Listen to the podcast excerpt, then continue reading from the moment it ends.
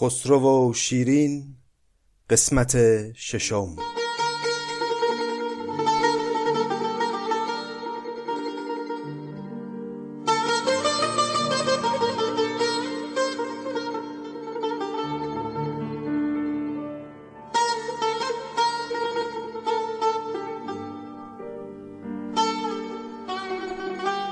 سلام بر دوستان نازنین.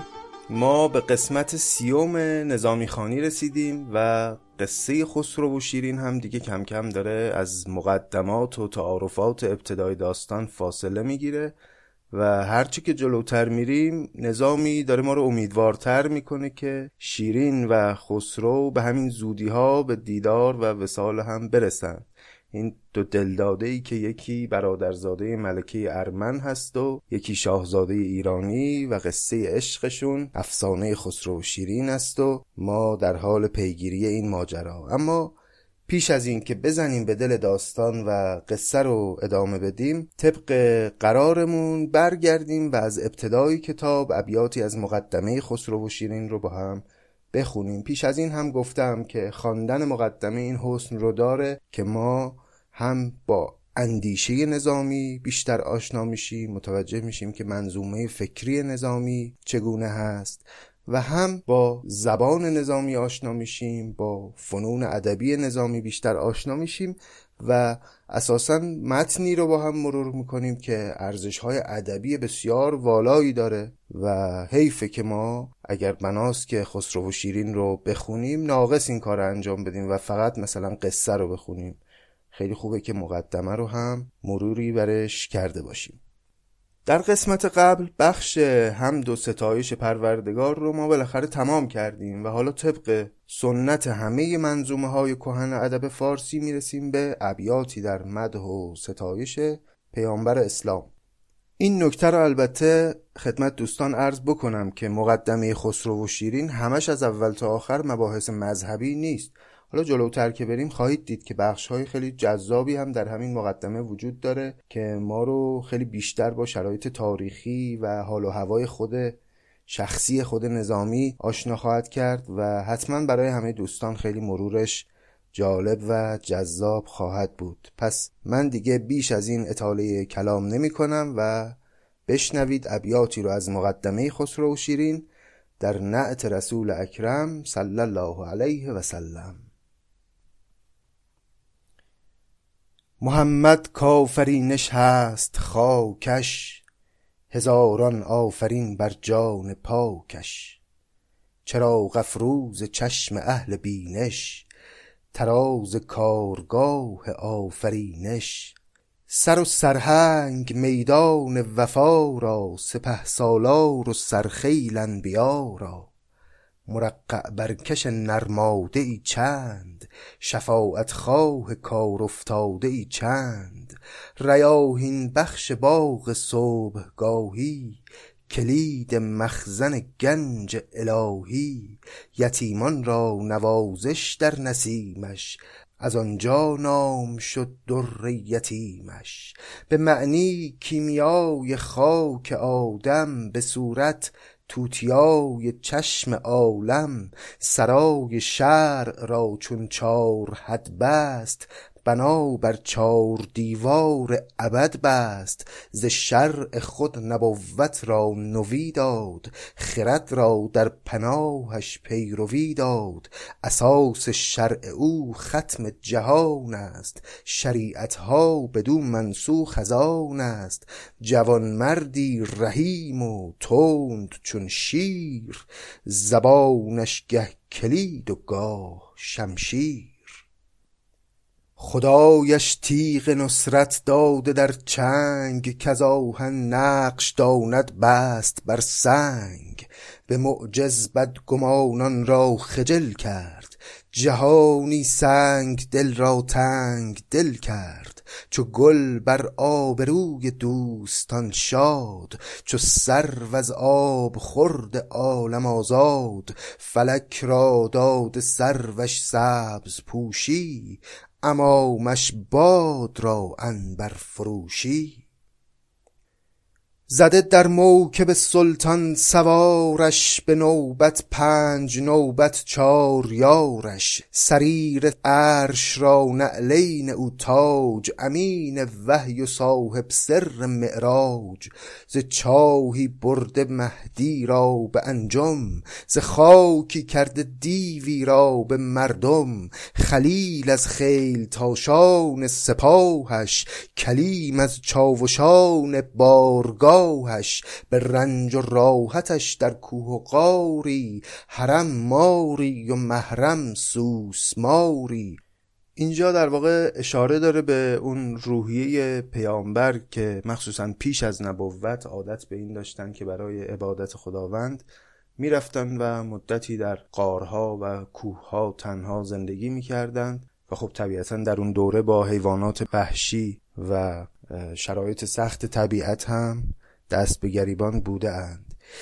به رنج و راحتش در کوه و غاری، حرم ماری و محرم سوسماری. گهی دندان به دست سنگ داده، گهی لب بر سر سنگی نهاده.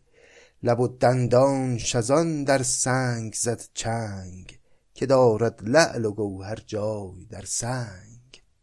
این هم یه تعبیر زیباییه، اشاره به اون روایتی که عده‌ای از کفار با سنگ بر لب و دندان پیامبر زدن و دندانهایشون شکست. نظامی داره میگه که اگر زدن و با سنگ دهان پیغمبر رو شکستن، علتش اینه که همیشه گوهر در کنار سنگه به طور طبیعی. گهی دندان به دست سنگ داده، گهی لب بر سر سنگی نهاده. لب و دندان شزان در سنگ زد چنگ، که دارد لعل و گوهر جای در سنگ. بصر در خواب و دل در استقامت، زبانش امتی گو تا قیامت.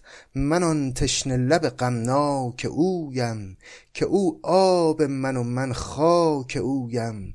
به خدمت کرده ام بسیار تقصیر، چه تدبیر ای نبی الله چه تدبیر. کنم درخواستی زان روزه پاک، که یک خواهش کنی در کار این خاک. براری دست از آن برد یمانی، نمایی دست بردانگه که دانی. کلاهی بر نظامی کار بکشای، ز نفس کافرش زنار بکشای. داره نظامی دیگه در این ابیات پایانی این بخش از پیامبر خواهش میکنه که دست از برد یمانی بیرون بیاره و به سمت آسمان ببره و برای نظامی دعا بکنه. کلاهی بر نظامی کار بکشای، ز نفس کافرش زنار بکشای. دلش در مخزن آسایش آور، بران بخشودنی بخشایش آور. اگرچه جرم او کوه گران است، تو را دریای رحمت بیکران است. بیا مرزش روانا مرزی آخر، خدای رایگانا مرزی آخر. پس به این ترتیب بخش مدح و ستایش پیامبر اسلام هم به پایان رسید از مقدمه و از قسمت‌های بعد بخش‌های دیگری از مقدمه رو خواهیم خوند. بخش بعدی اون هست در سابقه نظم کتاب که میتونه بخش جالبی باشه. اما پیش از اون که بریم به سراغ ادامه قصه، میخوام تشکر بکنم از همه دوستانی که این پادکست رو به علاقه‌مندان معرفی میکنن و کمک میکنن به هرچی بیشتر شناخته شدن این گنجینه‌های ارزشمند فرهنگی که ما داریم و متاسفانه جامعهمون خیلی خیلی کمتر از اونچه که باید اونا رو میشناسه و ازشون بهره میبره. بیشترین مسئولیت رو در این حوزه البته حکومت‌ها دارن.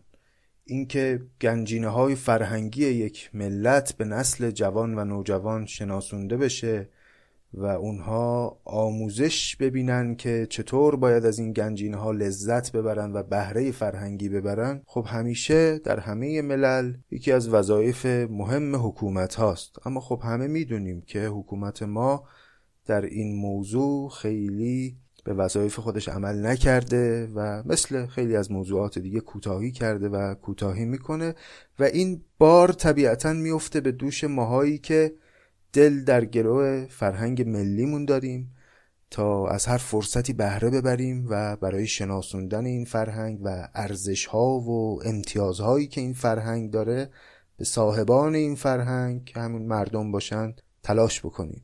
در شرایطی که تریبون‌ها و رسانه‌های رسمی به جای رویکرد فرهنگی، رویکرد ایدئولوژیک دارن معمولاً، معرفی تلاش‌های مستقل فرهنگی قطعاً میتونه بخش زیادی از کمبودها رو جبران بکنه. دیگه بیش از این منتظرتون نگذارم و بریم با هم پی بگیریم ادامه قصه خسرو و شیرین رو.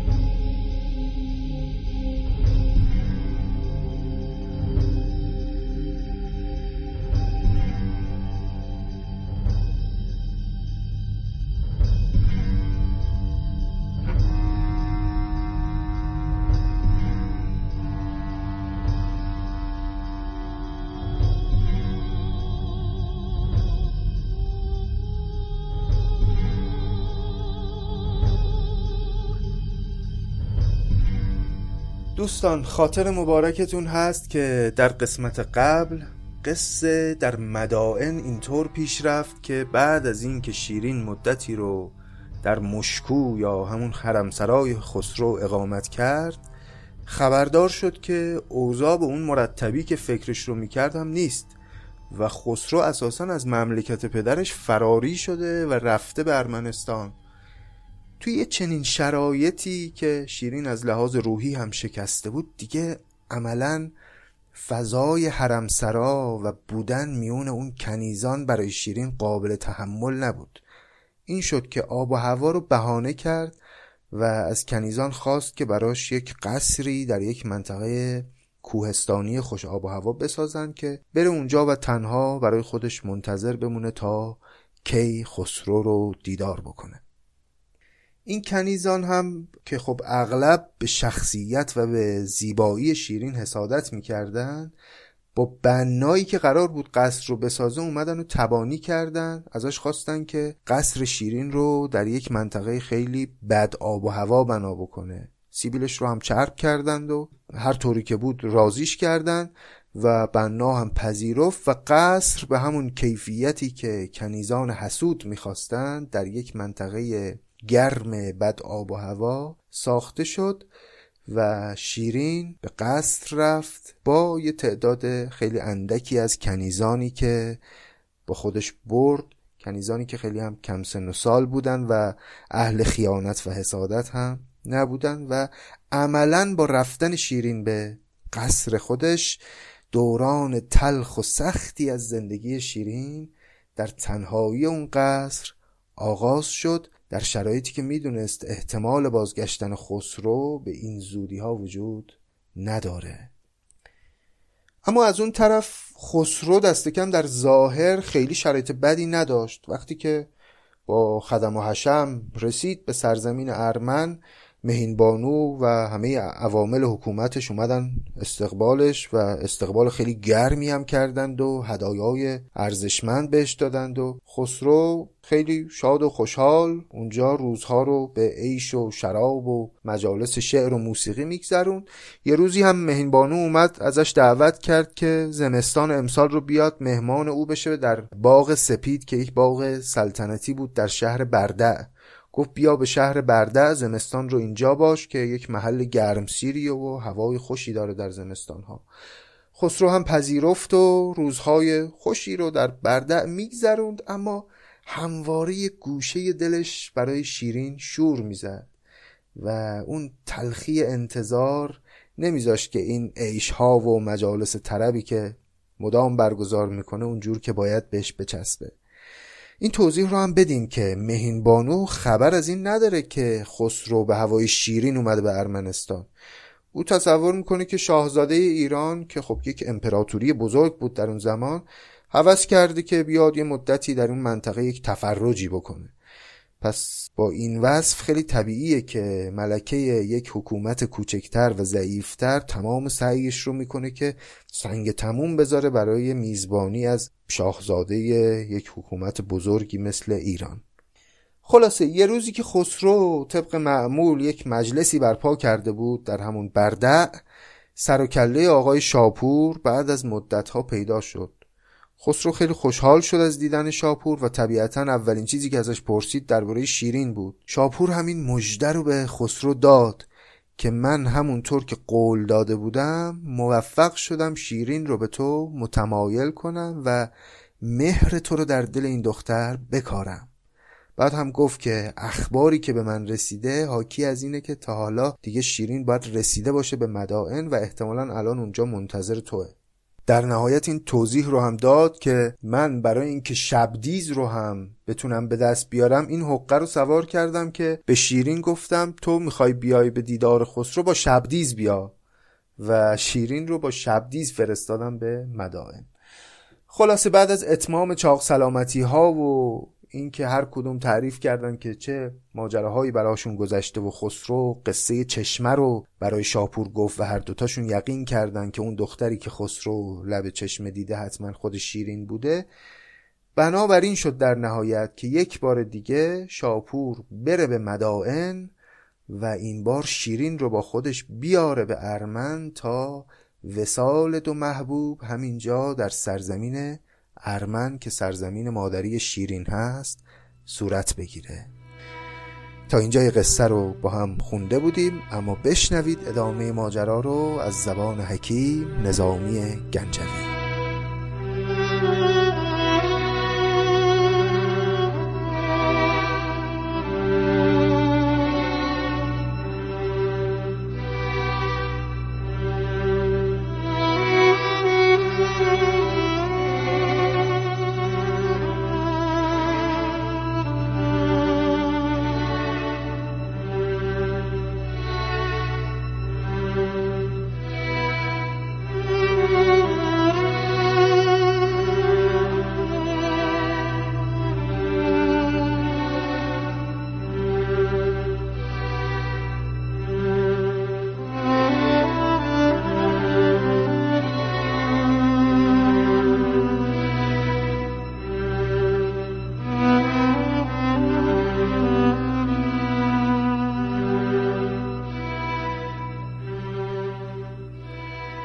خوشا ملکا که ملک زندگانیست، بها روزا که آن روز جوانیست.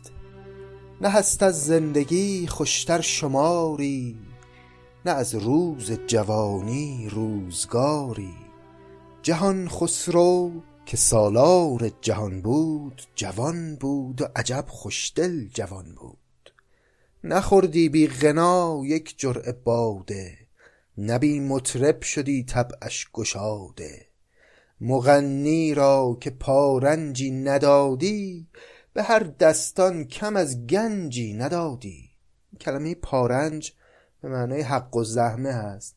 میگه مغنی یا همون نوازنده وقتی میومد به مجلس خسرو برای نواختن، اگه میخواست هیچ حق و زحمه‌ای بهش نده حداقل یک گنجی رو به اون میداد. حالا اگر میخواد حق و زحمه بده، فرض بفرمایید که چقدر گشاد دستی میکرد در پرداختن مال در ازای عیش و طرب و هنر. کلا در تاریخ هم خسرو پرویز پادشاه شعر فهم و هنر دوستی بوده، اینگونه به یاد میاد در تاریخ.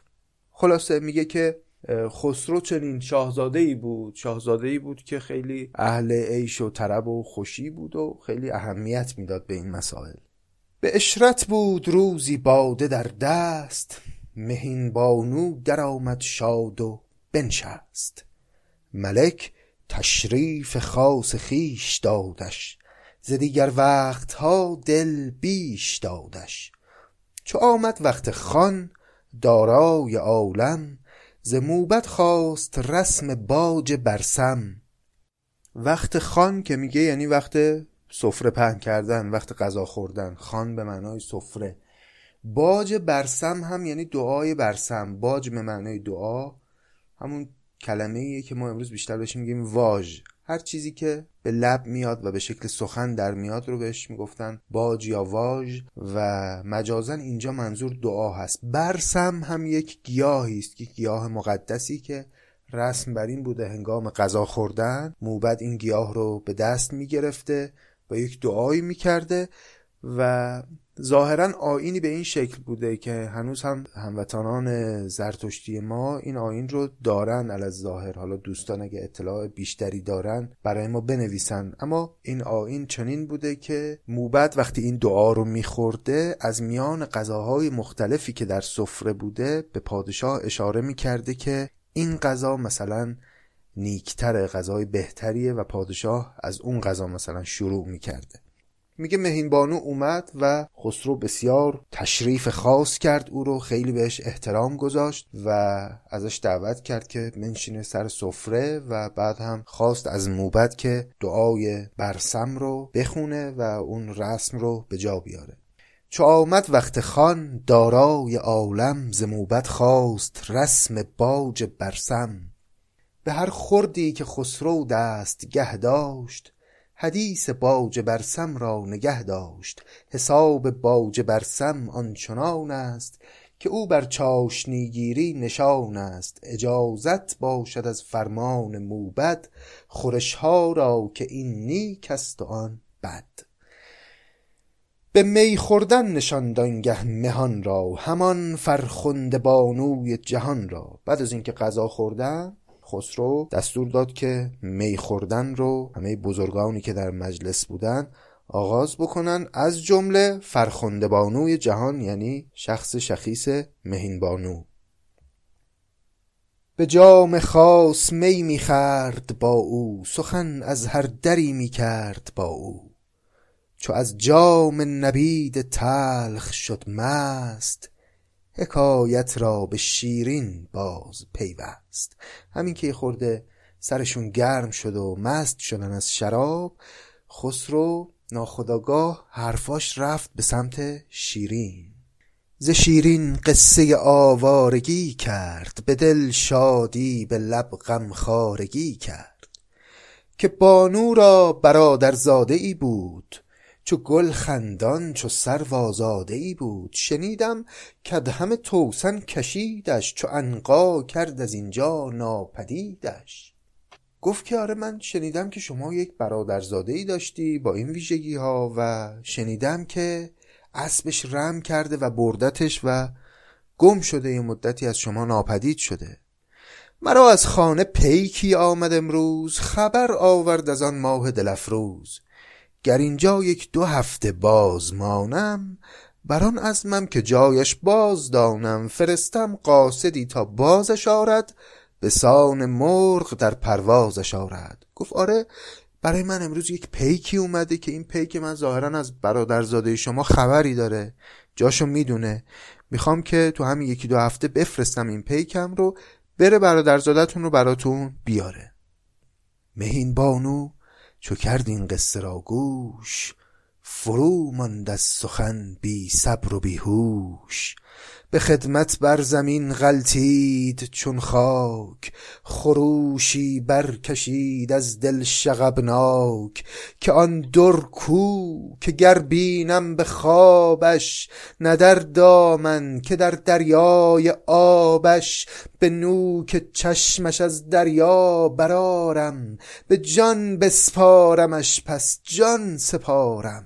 میگه مهینبانو وقتی شنید یک فریاد شوقی سر داد و با یه حالتی گفتش که اون در، اون مروارید کجاست که اگه من جاش رو بدونم، نه حتی در بیداری که در خواب و نه حتی در خشکی که در آب دریا هم اگر باشه، با نوک چشمم میرم اون مروارید رو که در خوابه و در آب دریاست، با نوک چشمم با پلکهام برش میدارم و میارم به جان میسپارم و بعد از اون خودم جان میدم. یعنی هیچ آرزویی دیگه در این دنیا جز برگشتن شیرین ندارم. به خدمت بر زمین قلتید چون خاک، خروشی برکشید از دل شغبناک. که آن درکو که گر بینم به خوابش، نه در دامن که در دریای آبش. به نوک چشمش از دریا برارم، به جان بسپارمش پس جان سپارم. پس آنگه بوسه زد بر مسند شاه، که مسند بوس بادت زهره و ماه. ز ماهی تا به ماه افسر پرستت، ز مشرق تا به مغرب زیر دستت. من آنگه گفتم او آید فرا دست، که اقبال ملک در بند پیوست. بعد دیگه شروع کرد تعریف کردن از خسرو، گفتش که من اون موقعی که اقبالم به هم رو کرد و تو مهمان من شدی، گفتم که این نشانه خوبی است، این رو به فال نیک گرفتم که شیرین پیدا خواهد شد. چو اقبال تو با ما سر درآرد، چنین بسیار صید از در درآرد. اگر قاصد فرستد سوی او شاه، مرا باید ز قاصد کردن آگاه. به حکم آن که گلگون سبکخیز، بدو بخشم ز همزادان شبدیز. که با شبدیز کس هم تگ نباشد، جز این گلگون اگر بدرگ نباشد. اگر شبدیز با ماه تمام است، به همراهیش گلگون تیز گام است. وگر شبدیز نبود مانده بر جای، به جز گلگون که دارد زیر او پای.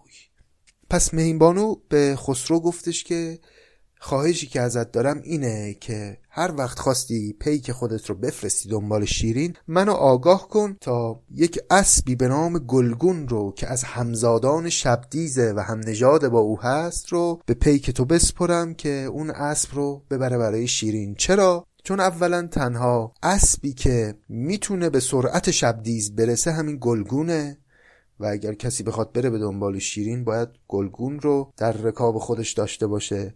و ثانیاً این که اگر شبدیز از بین رفته باشه یا نباشه یا گم شده باشه یا هرچه، شیرین حالا که مدتی سوار شبدیز شده فقط میتونه روی گلگون بنشینه و جز گلگون اسب دیگری رو نخواهد پذیرفت.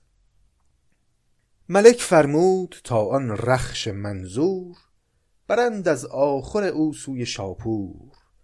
و از آنجا یک تن شاپور برخاست، دو اسب راه رفتن را بیاراست.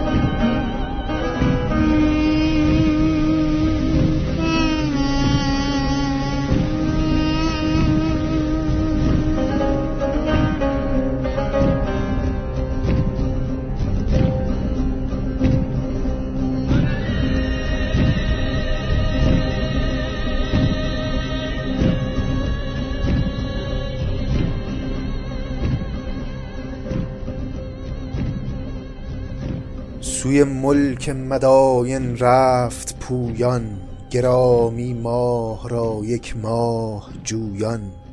به مشکو در نبود آن ماه رخسار، مع القصه به قصر آمد دگر بار. پس یک ماه شاپور رفت و به دنبال شیرین گشت و در مشکو او را نیافت، مشکو یا همون حرم سرای خسرو. و در نهایت از قصه قصر مطلع شد و رفت به قصر به دنبال شیرین.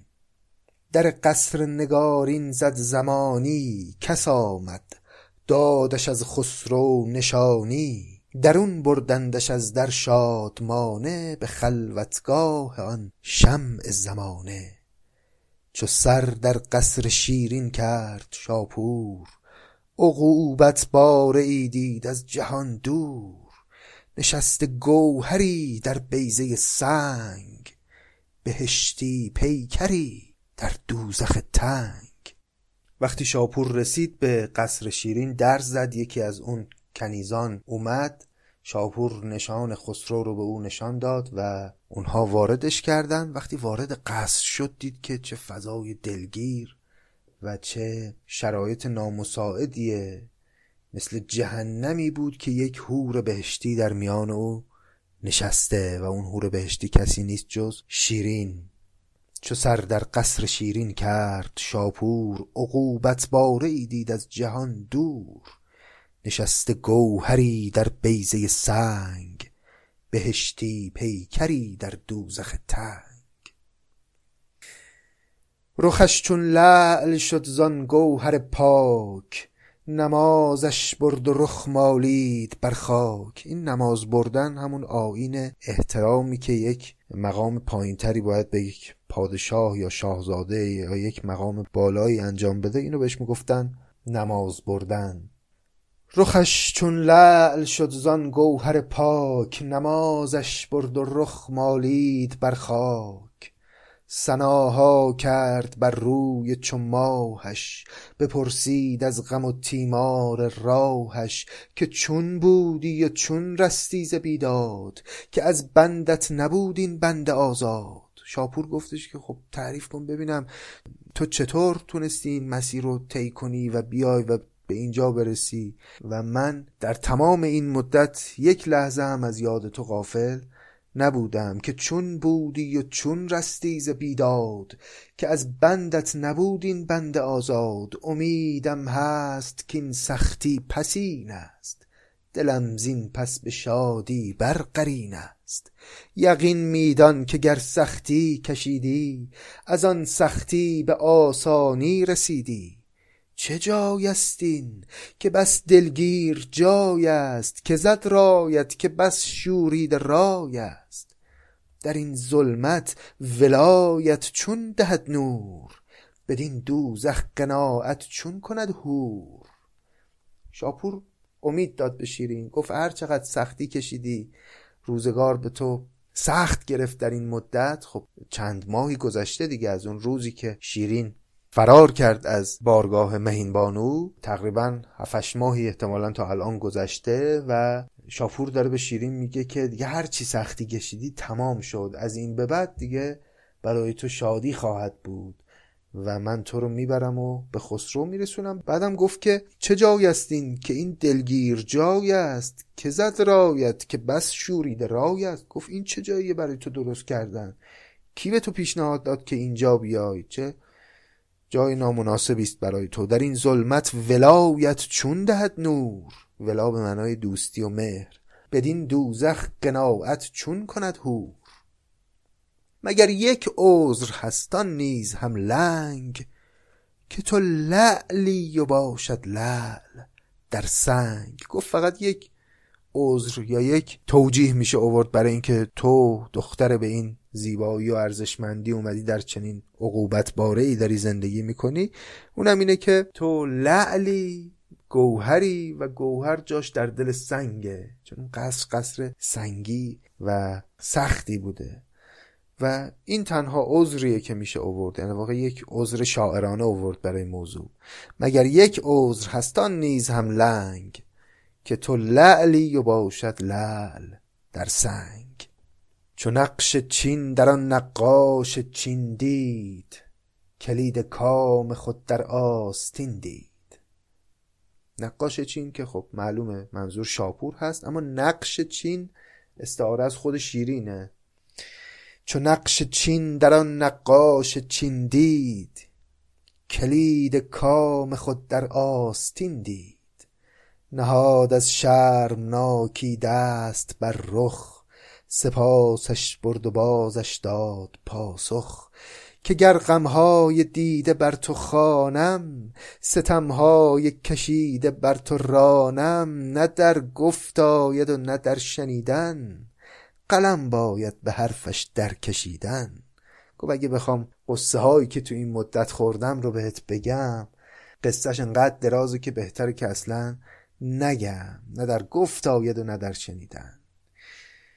بدان مشکو که فرمودی رسیدم، در او مشتی ملامت دیده دیدم. ملامت دیده اینجا کنایه از آدم های زشتکار هست. یار من رسیدم به اون حرم سرایی که تو گفتی، رفتم اونجا هم وارد شدم، اما یه عده کنیزکان بدکاره دیدم اونجا. بدان مشکو که فرمودی رسیدم، در او مشتی ملامت دیده دیدم. به هم کرد کنیزی چند جماش، غلام وقت خود کی خواجه خوشباش. چو زهره برگشاده دست و بازو، بهای خویش دیده در ترازو. چو من بودم عروسی پارسایی، از آن مشتی جلب جستم جدایی. دل خود بر جدایی راست کردم، وز ایشان کوشکی درخواست کردم. کوشک به معنای قصر. میگه من وقتی وارد اون حرم سرا شدم، دیدم که بله یه مشتی کنیز اونجا هم که فقط دنبال اینن که در لحظه چی میتونه حالشونو خوش کنه و به دنبال اون بودن و ارزشی و شخصیتی برای خودشون قائل نبودن. چو زهره برگشاده دست و بازو، چون سیاره زهره رو قدما به شکل یک زن برهنه میدیدن و اینجا شیرین میگه برای اینها اندام خودشون رو به مردان عرضه میکردن در ازای یک بهای اندکی و به نوعی داره میگه اینها خیلی پاک دامن نبودن و من چون عروسی پارسایی هستم و اصلا گروه خونم به این گونه زنها نمیخورد، از اونها خواستم که یک جایی یک قصری رو برای من جدا کنن و ازشون جدا شدم. خب اینجا معلوم میشه که اون آب و هوا که شیرین اونجا بهانه کرده بود واقعا بهانه بود و علت اصلی جدایی شیرین از اون دخترکان همین روحیه خوشباشی و عدم پاکدامنی اونها بود که خب شیرین احساس خوبی در میان اونها نداشت. دلم از رشک پرخوناب کردند، بدین عبرتگهم پرتاب کردند. صبور آباد من گشتین سیه سنگ، که از تلخی چو صبر آمد سیه رنگ. چو کردند اختیار این جای دلگیر، ضرورت ساخت می باید چه تدبیر. گفت که دیگه من چاره ای نداشتم، باید می ساختم با شرایطی که درش گرفتار شدم. پس آنگه گفت شاپورش که برخیز، که فرمان این چنین داده است پرویز. وزان گلخن بران گلگون نشاندش، به گلزار مراد شاه راندش. پس شاپور گفت که بلند شو، بارا بندیل رو ببند که باید بریم بریم به دیدار خسرو. و شیرین رو نشوند بر روی گلگون. بدان پرندگی زیرش همایی، پری میبست در هر زیر پایی. وزان سو خسرو اندر کار مانده، دلش در انتظار یار مانده. اگرچه آفت عمر انتظار است، چو سر با وصل دارد سهل کار است. چه خوشتر زان که بعد از انتظاری، به امیدی رسد امیدواری. پس شیرین نشست به روی گلگون و تاخت به سمت خسرو و از اون طرف هم خسرو در مدائن دل تو دلش نیست که کی شیرین بهش برسه. و زان سو خسرو اندر کار مانده، دلش در انتظار یار مانده.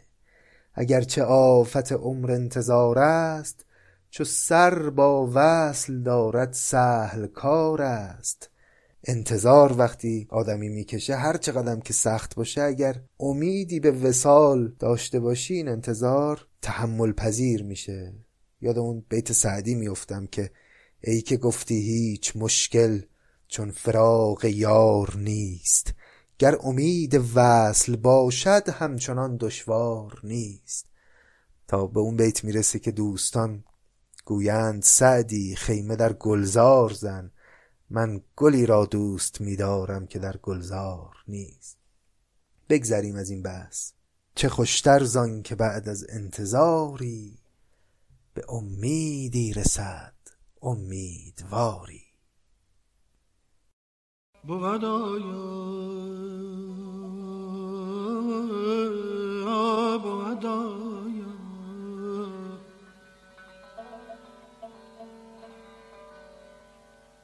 که خرامان ز درم بازآیی،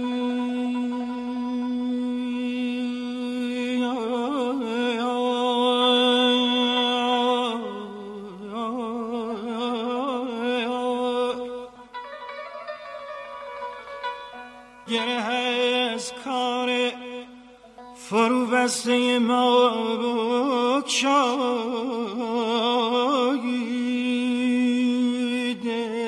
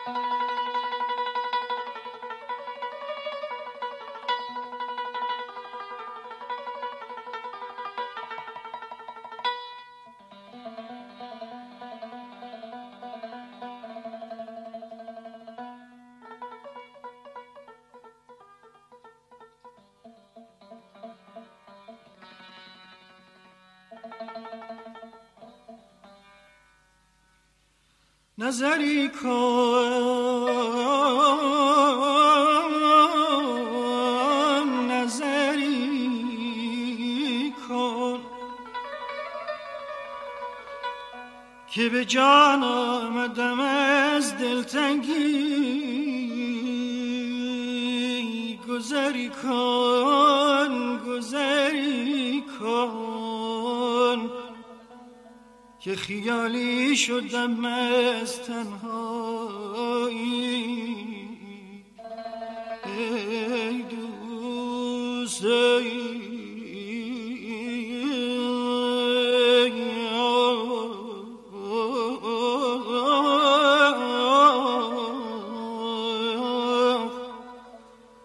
گذری کن، گذری کن که خیالی شدم از تنهایی.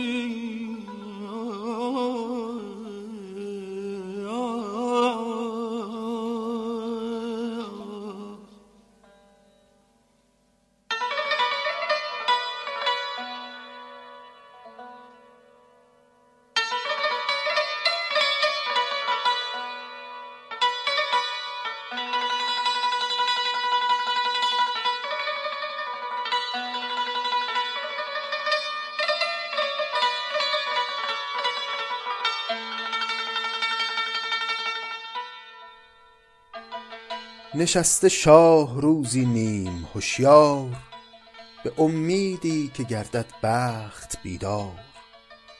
در آمد قاصدی از ره به تعجیل، ز هندوستان حکایت کرد با پیل. مژه چون کاس چینی نم گرفته، میان چون موی زنگی خم گرفته.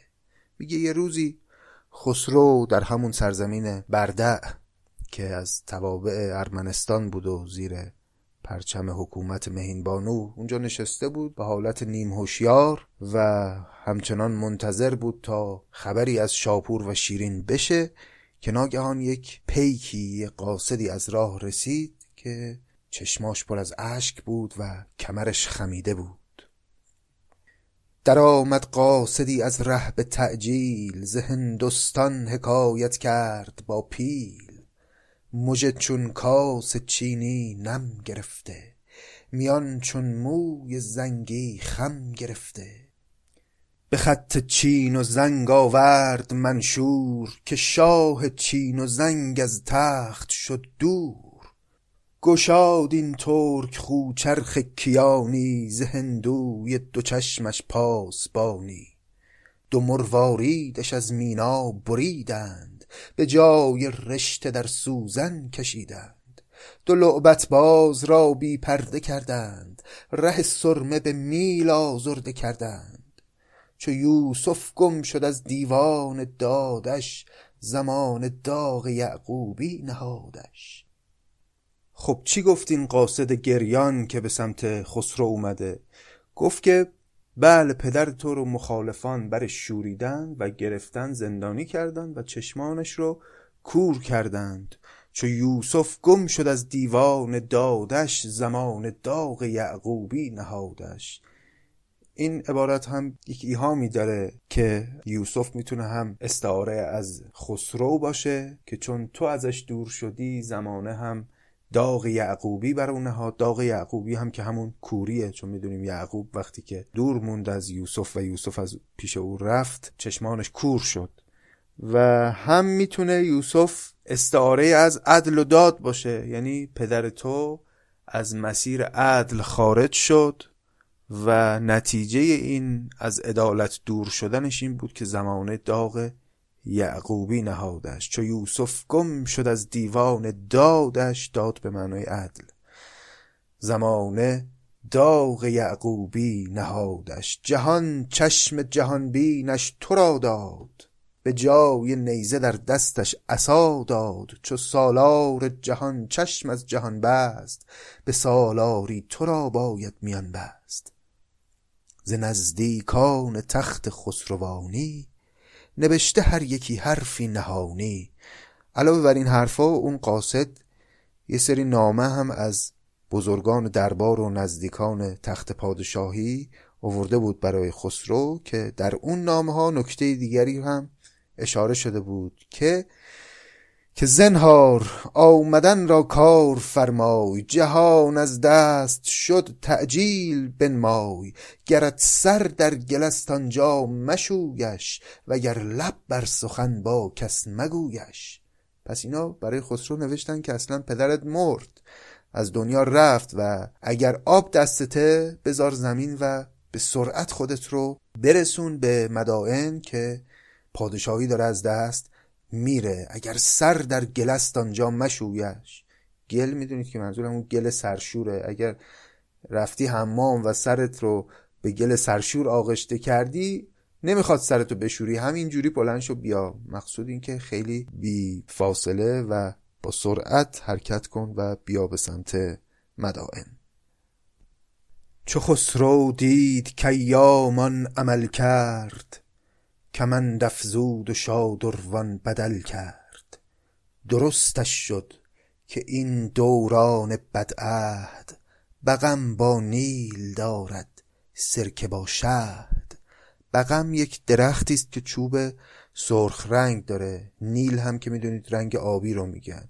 وقتی میگه بقم با نیل دارد یعنی سرخی را همراه با رنگ آبی داره. سرخی میتونه استعاره از زخم و خون و سختی و اضطراب باشه و نیل یا آبی میتونه استعاره از آرامش و ثبات باشه. میگه خسرو فهمید که خاصیت این روزگار اینه که بقم با نیل دارد سرکه با شهد، یعنی هیچ راحتی به طور مطلق نمیتونه وجود داشته باشه. و هر وقت خسرو میاد امیدوار بشه که یه اتفاقی به خوبی میخواد برگزار بشه، یک سختی، یک تلخی، یک مشکلی به وجود میاد.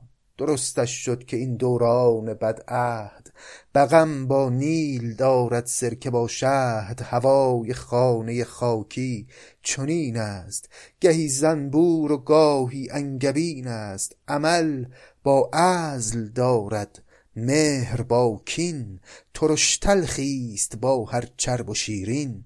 اینجا کلمه عمل هم باز به معنی شغله، میگه عمل با عزل دارد، یعنی هر کسی که به یک شغلی میرسه، به یک مرتبه‌ای میرسه، به سرعت باید منتظر غم عزل شدن از اون شغل هم باشه. عمل با عزل دارد مهر با کین، ترش تلخیست با هر چرب و شیرین. زریگش نیست ایمن هیچ جویی، مسلم نیست از سنگش سبویی. چو در بند وجودی راه غم گیر، فراغت بایدت راه عدم گیر. اگر علاقمندی که وجود داشته باشی، هستی داشته باشی در این جهان، راه غم گیر، برو به مسیر غم. چون وجود داشتن و بودنی در این دنیا هیچ راهی نداره مگر اینکه خودت رو آماده بکنی برای پذیرفتن غم ها. فراغت بایدت راه عدم گیر، عدم یعنی نیستی.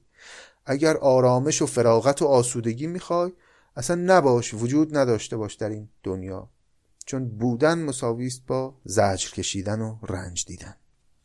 بنه چون جان به باد پاک بربند، در زندان سرای خاک بربند. جهان هندوست تا رختت نگیرد، مگیرش سوست تا سختت نگیرد. در این دکان نیابی رشته تایی، که نبود سوزنیشن در قفایی. که آش آمد کدوی آب از او سرد، که از استسقا نگردد چون کدو زرد.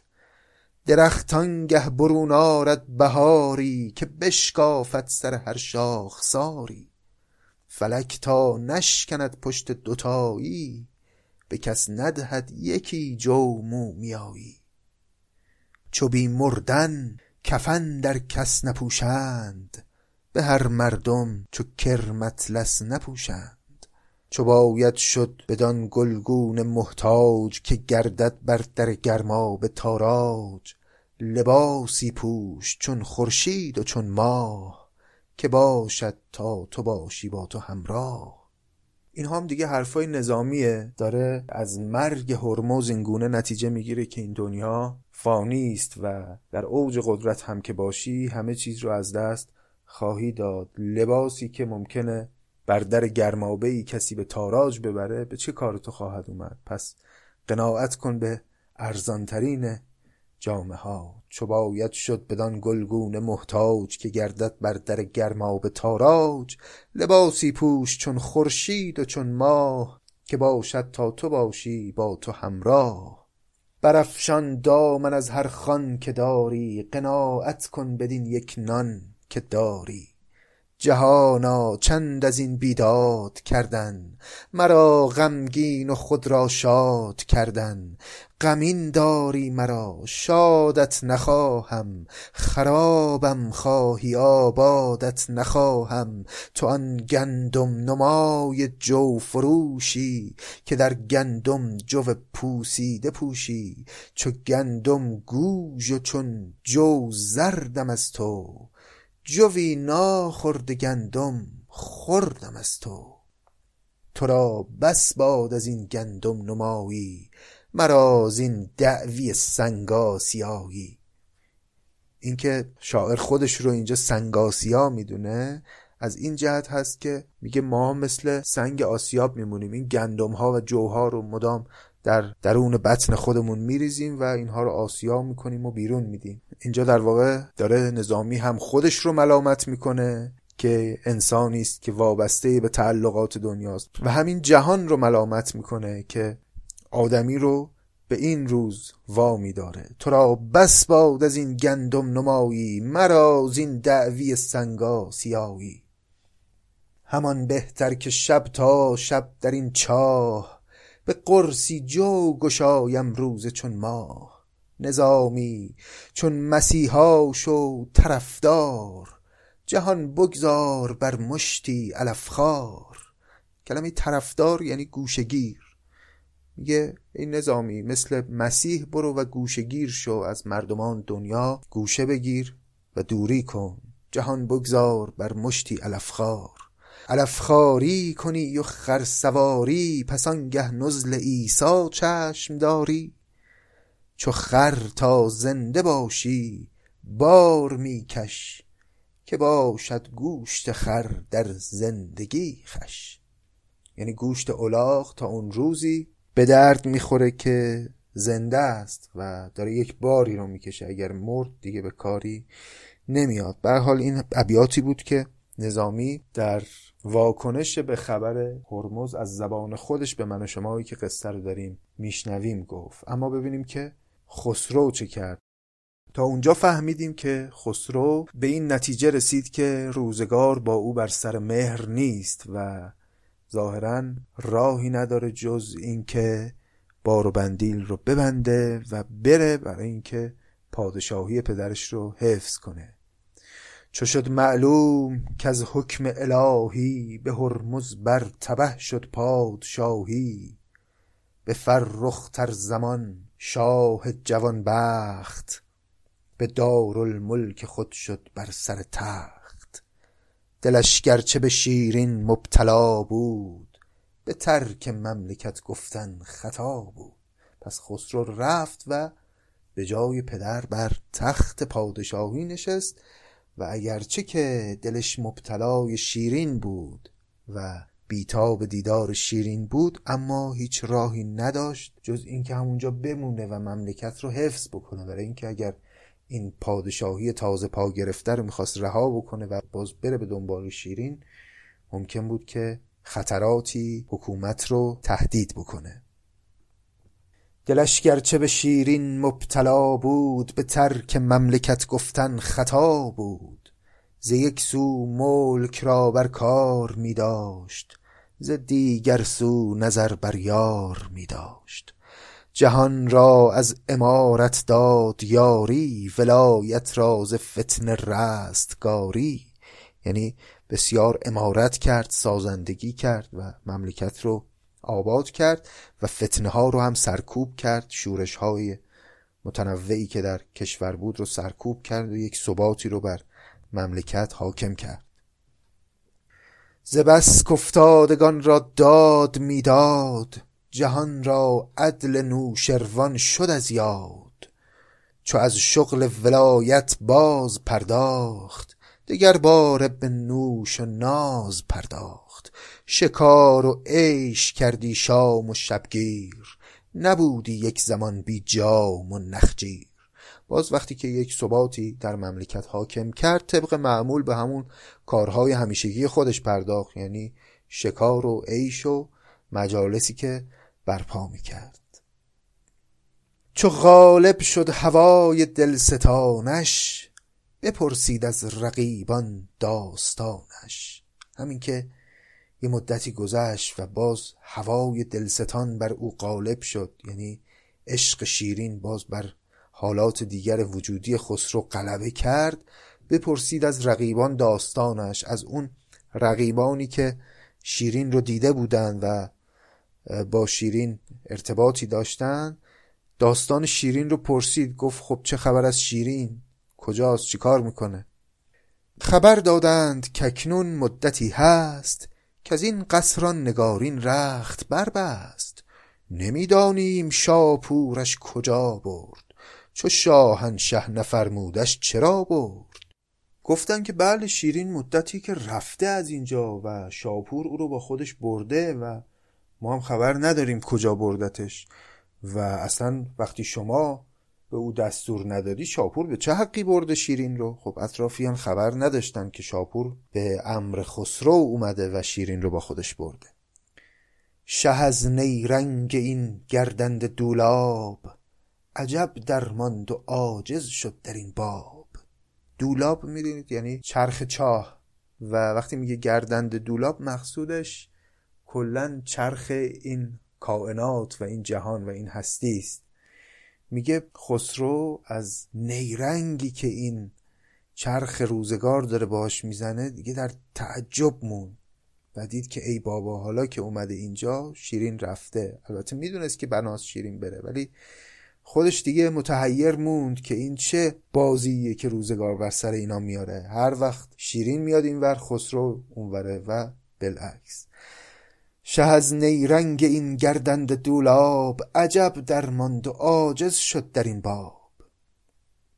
ز شیرین بر طریق یادگاری، تک شبدیز کردش غمگساری. به یاد ماه با شب رنگ می ساخت، به امید گهر با سنگ می ساخت. مقصود از شب رنگ اینجا همون شبدیز هست. میگه خسرو به یاد شیرین در شرایطی که متحیر مونده از این همه بازی که چرخ روزگار بر سر اون میاره، به یاد شیرین و برای آرام کردن دل خودش در فراق شیرین، تنها کاری که میتونست بکنه اینه که گاه گاهی رو سوار بر شبدیز بشه و اوقات رو با تنها یادگاری که از شیرین داره سپری بکنه. از اون طرف شیرین هم میدونیم که رفته به سرزمین ارمنستان به همراه شاپور و تصورش اینه که اونجا خسرو منتظرشه، اما خب باز همون بازی چرخ این دو دل داده رو یک بار دیگه هم از هم دور کرد و باید ببینیم که در ادامه قصه چه بر سر هر دو خواهد اومد و شیرین چه حالاتی رو در ارمنستان پشت سر خواهد گذاشت و قصه به کدام سو خواهد رفت. امیدوارم از این قسمت خسرو و شیرین لذت برده باشید. سپاسگزارم از این که همچنان همراه ما هستید و تا ادامه داستان شما رو به خداوند بزرگ میسپارم. یا حق، خدا نگهدار.